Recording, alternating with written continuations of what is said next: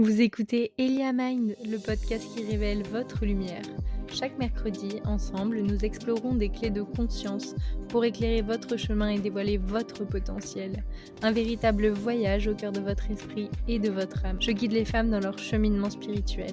Rejoins-moi sur TikTok et sur Instagram en atelier de groupe ou pour une séance individuelle. Bonne écoute Bonjour à tous, bonjour à toutes. Je suis ravie de vous retrouver pour cet épisode sur mon voyage au Sri Lanka, les enseignements que j'ai eus, les difficultés et un peu plus personnellement ce que j'ai traversé. Je tenais à accueillir euh, les nombreuses personnes qui nous ont rejoints ce dernier mois, que ce soit par les derniers euh, réels viraux qui ont été sur les réseaux sociaux ou par l'écoute aussi du dernier épisode de podcast sur la somatisation des émotions. Vous avez été vraiment nombreux et nombreuses à me rejoindre. Donc, je vous souhaite la bienvenue. Je suis énergéticienne, je m'appelle Amy. Je fais des soins énergétiques et des ateliers d'éveil de conscience, que ce soit en ligne ou en présentiel avec des retraites ou des soins collectifs. Mais je travaille beaucoup avec les lignées de femmes et tout ce qui se passe dans le chakra sacré, qui est rattaché aux organes génitaux, à la sexualité, à l'épanouissement, etc. Et plus particulièrement dans le transgénérationnel, vous pouvez prendre rendez-vous euh, dans les liens dans ma bio ou sur mon site internet eliamind.com. Au-delà d'un voyage, ça a été un enseignement que ce soit en relation directe avec moi-même ou de par l'humain, parce que c'est un voyage très introspectif et en même temps, tu es toujours tourné vers l'extérieur. Donc je suis partie en sac à dos avec un itinéraire au Sri Lanka que je m'étais fait en, cherchant un peu sur Google euh, les, temples à voir, euh, les choses à voir, etc. Et donc je m'étais fait un petit itinéraire euh, sur mon cahier. J'avais dessiné la forme du Sri Lanka, qui est une île au sud de l'Inde. Et, et, donc j'avais fait des croix sur les endroits où je voulais aller. Je sais qu'il y avait deux heures, deux heures et demie de voiture. Je dis bien voiture, hein, parce que on peut prendre le bus, le tuk-tuk, on peut prendre plein de choses et ça va rallonger ou pas euh, l'itinéraire, ça on n'en a pas forcément conscience quand on est en France. Bref, et du coup, bah, je partie en sac à dos euh, avec neuf euh, villes en 14 jours et je dormais chez l'habitant dans les guest house avec notamment deux chambres maximum. Donc en fait, je mangeais ce que faisait. C'était souvent la, la mère du foyer qui faisait à manger. Je dis souvent, mais c'était tout le temps. C'était toujours la même chose puisqu'ils mangent matin, midi et soir la même chose. moi, je mangeais pas le midi, donc c'était matin et soir rice and curry. Le matin, des fois, il y avait des petites variantes avec euh, des pancakes, coconut pancakes, ils appellent ça, mais en fait, c'est des crêpes euh, avec de la farine de coco et à l'intérieur, c'est de la coco aussi. J'ai beaucoup appris sur moi pendant ce voyage et j'ai beaucoup appris d'eux également. Je me fixais encore des règles quand je suis partie. Euh, très contrôle freak, tu vas pas toucher ton téléphone, tu vas faire de la méditation tous les jours, faut être dans l'instant présent, essayer de partager avec eux au maximum, essayer de comprendre les mœurs, etc. Donc en fait j'étais déjà dans euh, une injonction envers moi-même et euh, j'ai posé l'intention avant de partir de passer un éveil de conscience, de vraiment euh, délester des chaînes qui me retenaient pour passer un cap en fait. Au cas où je doutais de mon pouvoir de manifestation, tous mes traumatismes sont venus à moi durant ces deux semaines et je n'ai pas pu respirer pendant deux semaines. Donc en respectant mes bonnes règles pour bien tout contrôler, que ce soit bien parfait, etc. J'ai coupé mon téléphone, je n'avais pas pris dans tous les cas de SIM extérieur, donc en fait au Sri Lanka, ben, même si les forfaits européens fonctionnent partout dans l'Europe, là-bas ce n'est pas le cas. Et donc euh, dans cette petite île au sud de l'Inde, je me suis dit bon ben je vais utiliser mon téléphone que s'il y a la Wi-Fi. Euh, effectivement, il y a eu euh, des endroits où j'avais la Wi-Fi le soir, mais toute la journée je n'avais pas mon téléphone puisque je n'avais pas internet, etc. Et je me suis rendu compte à quel point mon cerveau était dopé au divertissement, à quel point j'avais besoin de cette drogue. Si mon travail, il faut le dire, c'est comme si c'était ma petite vitrine de ma petite boutique sur un boulevard, ben c'est cette vitrine-là qu'il faut entretenir pour faire rentrer les personnes dans la boutique, on est d'accord. Sauf que quand on coupe finalement euh, pour prendre un temps off euh, en dehors d'être disponible pour le monde, et eh ben il faut couper aussi le téléphone. Donc c'est ce que j'avais fait. J'étais encore dans le contrôle. Et pour la petite anecdote, j'ai eu 60 euros de hors forfait alors que je n'ai pas utilisé mon téléphone. J'étais euh, dans une maison à Candy, qui est l'ancienne capitale au centre de l'île, connecté en Wi-Fi. Et la nuit, ben, le Wi-Fi saute puisque ce sont des fils euh, électriques qui sont à l'extérieur. Des fois, il y a des singes qui les croquent. Des fois, il y en a un qui se branche sur l'autre. Enfin, voilà. Et donc le Wi-Fi saute, sauf que je n'étais pas en mode avion. Donc en fait, mon téléphone s'est actualisé euh, en arrière-plan sur des applications, je ne sais pas moi, Instagram, des choses comme ça. Bah en fait, si c'est connecté à Internet, alors que de moi-même, je ne l'ai pas fait. Ça s'est fait dans la nuit, tu vois. Donc c'était vraiment pour dire, mais arrête d'acheter le contrôle parce qu'en fait, même en ne prenant pas ton tel, ben tu vois ce qui se passe quoi. Donc t'es toujours dans le contrôle quand tu lâches ton tel, tu vois. au-delà des règles que je me fixais, qui ponctuaient euh, encore ce voyage, comme toute mon année 2023, finalement très contrôle free, même dans le lâcher prise, dans le laisser aller, j'étais toujours dans le contrôle.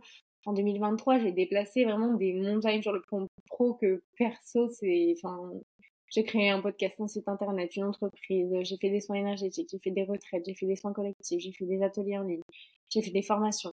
Euh, sur le plan personnel, j'ai fait du parachute, du parapente, j'ai réuni ma mère et ma grand-mère alors qu'elles se parlaient plus depuis 10 ans. J'ai fait un jeûne hydrique de 7 jours seul alors que euh, mon compagnon, lui, mangeait à côté. Enfin, vraiment, j'ai fait des choses que je ne pensais même pas être capable dans la vie, mais c'était encore une fois tout dans le contrôle. Et je vous rappelle qu'au début de cet épisode, je vous disais justement que j'avais demandé à recevoir un éveil de conscience. Donc en fait, évidemment que je devais être confrontée à tout ce qui me trigger, tout, toutes mes toutes mes parts d'ombre en fait. Maintenant, on y repensant, mais c'est logique. Et quand j'étais là-bas, je me disais, mais c'est quoi cette sauce? Dans quoi je suis? Franchement, je, n'arrivais plus à respirer. J'avais mon plexus qui était complètement bouché. Je me faisais soin sur soin. Au bout d'un moment, je disais, oh putain, mais c'est pas possible. Je viens ici pour ne plus travailler je suis là encore en train de, et j'étais encore dans le mais c'est pas possible, qu'est-ce qui se passe? Et je comprends pas. Et c'était tellement, tellement, tellement, tellement, tellement fort dans le corps. Et j'ai été confrontée en fait à la perte de territoire, qui est une grande peur chez moi, puisque j'ai jamais connu mes parents ensemble. J'étais toujours ballottée à droite et à gauche. Euh, enfin, tu connais, euh, enfants séparés. Donc là, ça me ravivait ça. Je n'avais aucun ancrage finalement, et mon ancrage n'était pas dans le lieu, hein, ça je, je, sais très bien. Sauf que je devais le revivre dans le lieu extérieur. Mon ancrage est intérieur, mais j'étais déstabilisée par rapport à ce changement d'itinéraire, parce que toutes les nuits, je, changeais de lieu et je devais trouver, bah, du coup, euh, euh, à chaque fois un lieu de, différent. Et je me disais, bon, bah, demain, je vais là. J'étais toujours dans le fait de prévoir ce qui allait se passer après, en fait. Donc, au-delà des règles et de tous mes traumatismes qui se sont mis sur, euh, sur mon chemin ravivé, etc., il y a eu aussi l'humain. L'humain qui m'a vraiment fait du bien et remise à ma place.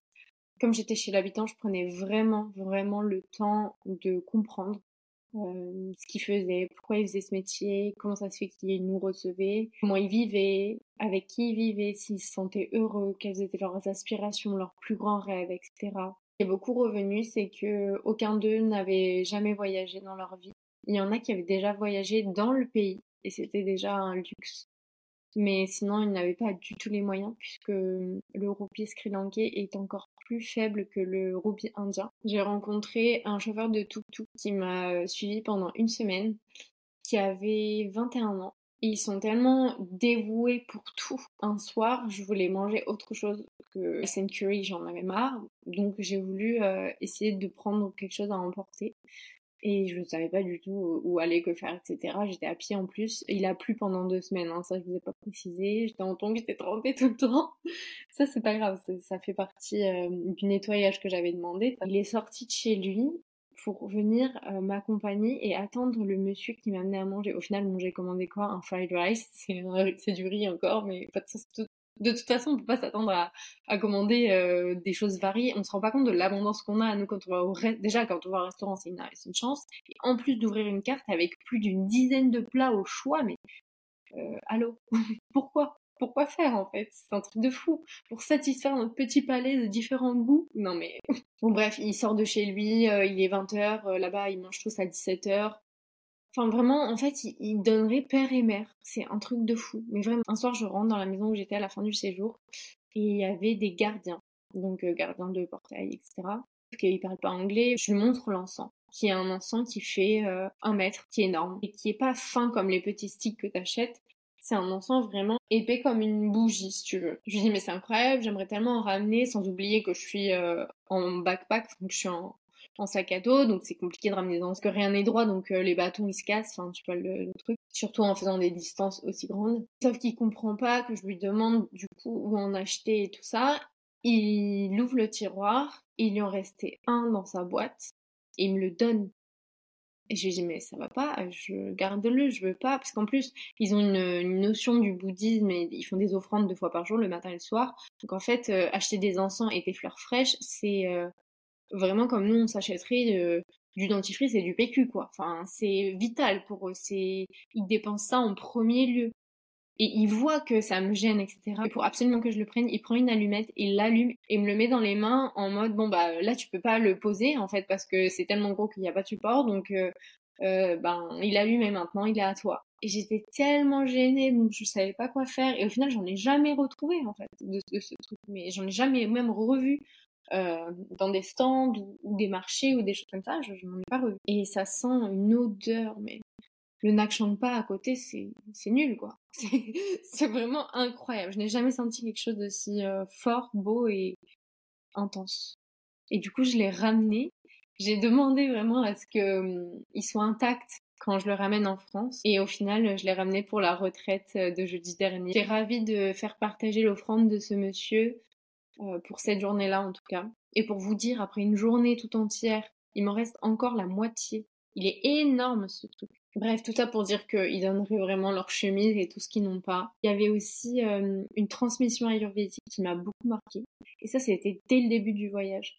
J'ai demandé aussi, au-delà de passer un éveil de conscience, à recevoir des enseignements euh, spirituels et aussi euh, bah, précieux, chose que je peux pas forcément trouver en France ou alors euh, dans des formations que je ne connais même pas. Euh, puisque ce sont des savoir-faire ancestraux qui sont transmis euh, par leur mère, leur grand-mère, et ce sont les femmes qui font à manger, les femmes qui massent, et les femmes qui font la médecine aussi. Je parle ici de médecine ayurvédique, on parle de médecine dans les hôpitaux, etc. Donc j'arrive euh, devant une maison, il n'y a pas de, de route avec un début d'allée, si tu veux, il y a une route principale qui fait tout le pays, et devant la route, bah, tu as des entrées, et tu rentres, des fois il y a juste des voilages, des fois il y a des portes, mais souvent ils mettent des petites pancartes avec spa Ayurveda ou des comme ça. Il y avait une dame euh, d'une soixantaine d'années, donc qui pourrait être ma grand-mère, assise euh, sur une chaise dehors avec un sari euh, doré et vert, un peu bleu, les cheveux gris blancs attachés dans une queue remontée comme un chignon. Magnifique cette femme. Je dis bonjour, est-ce que ce serait possible de faire un massage? Elle nous fait signer un registre comme une décharge. On va dans l'arrière jardin je sais pas comment on dit l'arrière-boutique, mais c'était même pas une boutique, en fait, c'était une maison euh, juste, euh, tu sais, il n'y a pas les, les, façades, donc en fait, c'était des briques, euh, avec des pylônes de briques, si tu veux, je sais pas comment on peut expliquer ça. Et donc, on va derrière, et là, t'arrives dans une salle vide, avec deux tables, comme du béton ciré, tu sais, mais bon, c'est pas du béton ciré, c'est vraiment du béton pour le coup, c'est pas du tout esthétique, et une toute petite table avec quatre bouteilles de vin ouvertes. Et donc, elle me prend une chaise, et elle me dit, assis-toi, déshabille-toi, assis-toi. Et donc, donc là, elle me montre les différentes bouteilles et elle ne parle pas anglais aussi, hein, et elle m'explique en fait euh, le nom des plantes. Donc euh, j'ai rien pour noter, hein. moi je suis allée vraiment, euh, j'avais même pas mon téléphone, j'avais rien. Donc de ce que je comprends, parce qu'au début je comprends rien, hein. enfin faut se le dire, il n'y a pas le mot décoction, fermentation, enfin tout ça là, moi je, comprenais rien. Je savais dire bonjour, merci et je m'appelle, euh, est. Enfin voilà, j'avais appris deux, trois trucs, mais c'est tout. Elle comprend que je comprends pas, donc elle va me chercher les, les, plantes, elle me montre, elle met de l'huile, elle remet de l'huile, elle me montre comment elle fait l'huile, etc.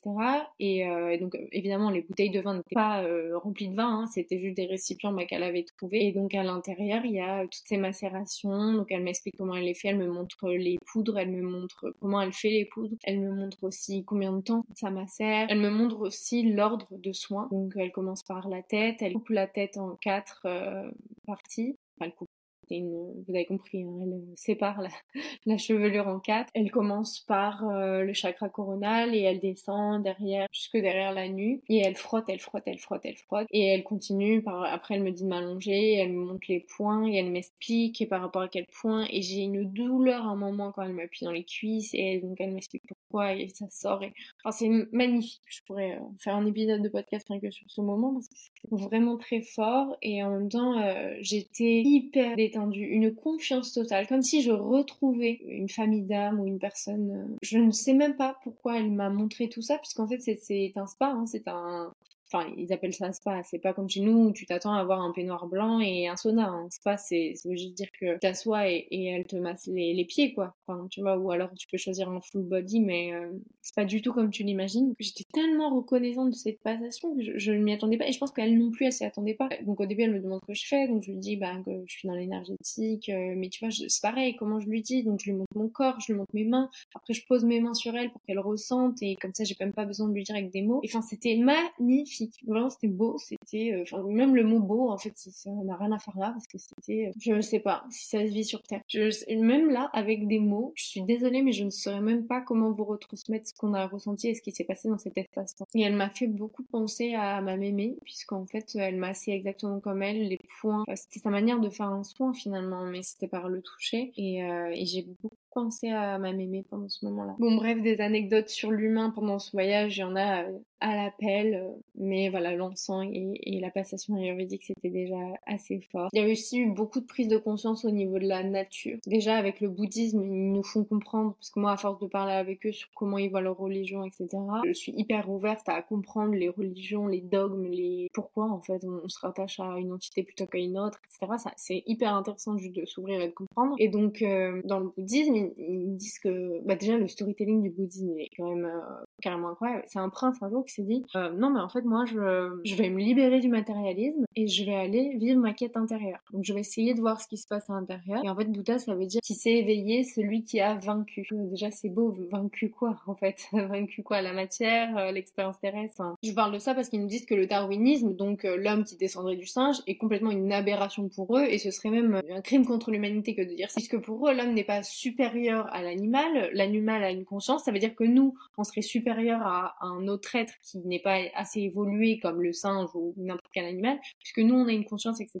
pour eux c'est pas du tout euh, le cas. Il y a des vaches qui sont en liberté, qui sont sacrées. Tu trouves beaucoup de crevettes et de poulets, mais rares sont ceux qui en mangent. Et d'ailleurs dans l'avion pour y aller, euh, les plats sont végétariens. Je vous dis pas qu'il faut faire ça ou que c'est ce que je crois ou que c'est bien, etc. Je vous partage juste que j'ai appris de leur culture pendant le voyage, on est bien d'accord. Donc j'en reviens à la nature qui est hyper florissante et j'ai vu des papillons d'une beauté, d'un rouge, comme des roses en fait, si vous voulez, des roses qui volent. J'ai vu des pans faire des danses de l'amour, vibrer de toutes leurs plumes déployées, mais j'ai vécu des moments de grâce, de pure grâce, au-delà de la nature qui était hyper florissante, surtout que j'étais la période juste après les pluies. Bon, soi-disant juste après, il a continué à pleuvoir pendant deux semaines, mais tout ça pour dire que c'était très très vert. Et j'ai fait aussi donc un safari dans une réserve protégée. Euh, et le monsieur euh, qui, qui me montrait tout ça me disait que ces papillons étaient présents sur des lieux de haute vibration. Donc au-delà des règles, du téléphone, des personnes que j'ai rencontrées dans le voyage, des lieux, de la nature, etc., il y avait un rapport aussi au temps et à la méditation complètement différent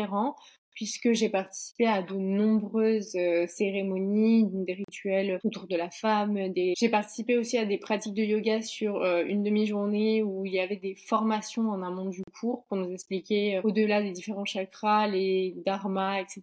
Il y a une des techniques que j'avais vraiment à cœur de partager avec vous que j'ai apprises là-bas, qui pour moi est fondamentalement euh, nécessaire au bon fonctionnement des êtres humains et qu'on devrait apprendre dès le plus jeune âge à l'école. On pourrait parler de cette pratique vraiment de l'ingénierie biologique ou énergétique. On vient tout simplement rééquilibrer la partie gauche et la partie droite de notre cerveau pour rééquilibrer le système nerveux. C'est une méditation qui permet vraiment de se focaliser sur notre mental au-delà de le lâcher. On dit souvent que pendant les méditations, il faut lâcher le mental. Là, justement, un peu comme en kinésiologie ou en sophrologie, on vient lui inculquer des petites brides qui lui permettront de dévier le contrôle de l'ego. Donc, il y a une grande partie marché sur 2 à 3 mètres où en fait, on vient se détacher de la partie égotique. Donc, on ne dit pas je marche, on dit marcher.